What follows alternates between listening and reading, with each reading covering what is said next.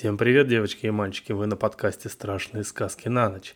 Нас на Яндекс.Музыке уже больше 220 человек. Все, кто еще не подписались, пожалуйста, подпишитесь. И сегодняшняя наша история называется «Дети».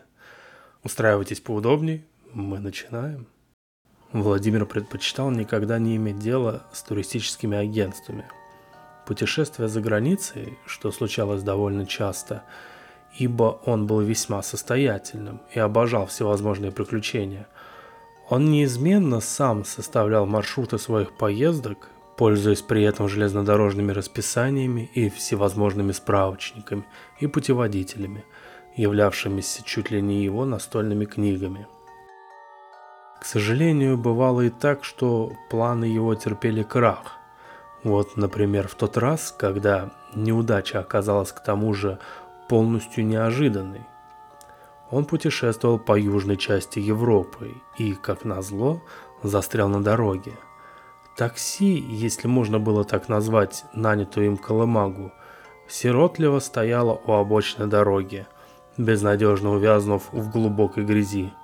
Двигатель машины давно заглох, а растерянный водитель то и дело беспомощно почесывал затылок. Владимир в очередной раз раздраженно глянул на часы. Была 12:30, и если он всерьез намеревался оказаться в Загребе, то в Мунчак ему надо было прибыть не позднее 6.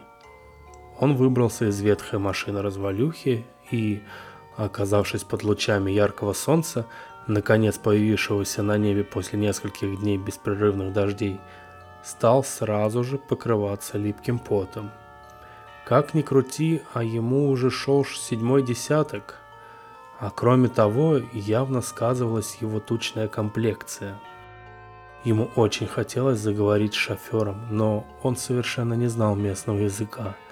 Тогда Владимир ткнул пальцем в сторону заглохшего мотора, потом показал на свои наручные часы, явно давая понять, что хотел бы знать, когда они смогут продолжить поездку. Ответ последовал незамедлительно. Не раньше, чем часа через 2. Он обреченно вздохнул и огляделся по сторонам, хотя смотреть там было особенно и не на что. Слева от дороги сплошной стеной высился густой темный лес, тогда как справа зияла простирающаяся за обрывом пропасть. Тень от деревьев так и манила к себе освежающей прохлады, а потому незадачливый путешественник извлек из багажника машины дорожную сумку, в которой всегда возил с собой принадлежности для занятия живописью, перекинул ее через плечо и собрался было уходить. К явному удивлению Владимира водитель принялся со странной горячностью удерживать его, знаками призывая остаться на месте. Влажной от пота рукой он перехватил его толстое запястье и что-то поспешно затараторил на своем языке, одновременно встревоженно взглядываясь в глаза пассажира. Владимир невольно почувствовал раздражение, покачал головой и предпринял еще одну безуспешную попытку извиниться по-английски. «Ладно, не дури, приятель. Я просто погуляю 1-1.5 часа и приду назад». После чего уверенным шагом двинулся в сторону леса. Водитель снова что-то прокричал ему вслед, но он даже не обернулся.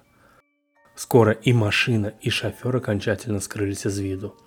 Теперь его со всех сторон окружал только лес, немного загадочный, чуть жутковатый, отчасти приветливый и в чем-то безликий. В конце концов Владимир стал склоняться к мысли о том, что лес все же настроил к нему вполне благодушно. Правда, довольно скоро он обратил внимание на его необычную тишину. Не было слышно даже пения птиц, хотя и безмолвие это скорее наводило его на мысль не столько о затаившейся враждебности, сколько о добром расположении к собственной персоне. Он также подметил, что лес все же был довольно странный. В нем совершенно не рос подлесок, нигде не было опавших листьев, ветвей и прочего лесного мусора, не было зарослей куманики.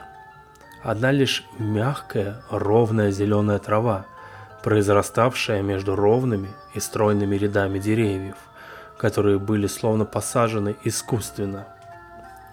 Владимир не был ботаником и потому не имел представления о том, как называются эти деревья, хотя их тень действительно оказывала на него самое благотворное воздействие. Сквозь густую крону деревьев пробивались яркие солнечные лучи, неровными желтоватыми пятнами ложившиеся на сочную зелень травы. Как художник-любитель, он не мог не оценить по достоинству столь приятную для глаз гамму красок. Выйдя на небольшую поляну, Владимир отыскал удобный для сидения пень, который почти вплотную примыкал к одному из деревьев. В этом месте падающие на землю солнечные лучи почти не имели перед собой преграды из ветвей и листьев, отчего все цвета казались ярче, сочнее и создавали очаровательную игру света теней, ровным слоем ложившихся на мягкую зелень травы. Владимир неспешно извлек из сумки палитру и краски. Работалось ему легко и даже приятно.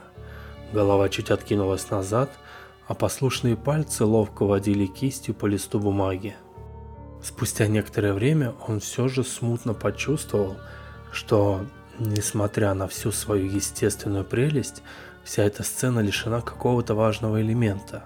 Ему почему-то захотелось увидеть у основания дерева маленького мальчика в красном джемпере. Чуть отведя взгляд в сторону, Владимир буквально подпрыгнул на месте от изумления. Возле дерева и в самом деле сидел и спокойно рассматривал его маленький мальчик. Правда, одет он был не в красный свитер, а в довольно странный наряд, отдаленно напоминавший мешок с прорезью для головы, который едва прикрывал его грязные, основательно поцарапанные коленки. В остальном же никаких сомнений не оставалось. Это действительно был маленький мальчик из плоти и крови. Мальчуган скривил губы, на мгновение показав свои белоснежные зубы, после чего поднялся и безбоязненно направился в сторону Владимира, остановившись от него в нескольких шагах. Чуть опустив взгляд, художник с отвращением заметил, что ребенок сжимает в ладонях окровавленные останки какого-то небольшого животного, то ли угодившего в капкан, то ли ставшего добычей хищника покрупнее. Перехватив его взгляд, паренек снова ухмыльнулся и отбросил в сторону жуткие окровавленные лохмотья мяса, а затем чуть вытянул губы, немного закинул голову и издал громкий протяжный свист. Через секунду изумленный Владимир увидел, как из-за деревьев вышли еще трое детей, 2 мальчика и девочка, очень похожие на первого, смуглолицые, с блестящими глазами, взлохмаченные и облаченные в такие же мешковатые лохмотья. Дети молча разглядывали незнакомого человека. Первой из общего ряда вышла девочка. Подойдя к Владимиру, она протянула руку и неожиданно сильно сжала его ногу чуть выше колена. Видимо, результат подобной инспекции ее весьма устроил, поскольку она тут же отошла к своим приятелям и что-то негромко сказала им. Те возбужденно рассмеялись, широко раскрыв рты и поблескивая веселыми блестящими глазенками. Однако смех их оборвался столь же резко, как и начался. И вслед за этим дети нешироким полукругом уселись вокруг все еще недоумевающего художника. Владимир чувствовал себя явно неуверенно. С одной стороны, он испытывал определенное смущение, оказавшись словно под обстрелом 4 пар внимательно выглядящих глаз. С другой же, чувствовал явную досаду от того, что не способен с ними заговорить. Вместо этого он лишь улыбнулся им. Выражение их лиц ничуть не изменилось. Тогда он снял с мольберта свой незавершенный этюд и показал им. Затем неожиданно вспомнил, что в сумке у него лежит плитка шоколада. Стремительно расстегнув ее, он достал лакомство, отломил маленькую дольку и положил себе в рот, на тот случай, если эти несчастные оборванцы никогда не видели ничего подобного, а остальное протянул девочке. Последовавшая за этим сцена оказалась настолько дикой, что Владимир несколько секунд стоял, словно молнией пораженный, не зная, что ему следует предпринять. Сначала девочка понюхала плитку шоколада, откусила кусочек и принялась его сосредоточенно жевать. В то же мгновение сидевший рядом с ней мальчик выхватил шоколад у нее из рук. Та, естественно, с визгом бросилась на обидчика. Так что уже через несколько секунд оба маленьких тела сплелись в ожесточенной, чуть ли не смертельной схватке. Дети катались по траве, царапаясь, кусаясь, пиная, колотя и пытаясь удушить друг друга. «Перестаньте!» – резко воскликнул наконец пришедший в себя мужчина. «Сейчас же перестаньте!» Казалось, его никто даже не услышал. Мальчик продолжал обеими руками сжимать горло девочки, как та ногтями с силой царапала его лицо. Владимир не выдержал и, схватив мальчишку, резко поставил его на ноги, невольно поразившись при этом той силе, с которой ребенок вырывался из его рук. Неожиданно он затих, как-то обмяк. Зато девочка победно засмеялась и ловко вскочила на ноги. Затем вся четверка встала вокруг него, сцепила ладони, образуя некое подобие живого грязновато-коричневатого кольца, и, весело смеясь и запрокидывая назад головы, принялась бегать вокруг изумленного мужчины, притопывая босыми пятками и словно вовлекая его самого в какой-то дикий танец. У Владимира все поплыло перед глазами.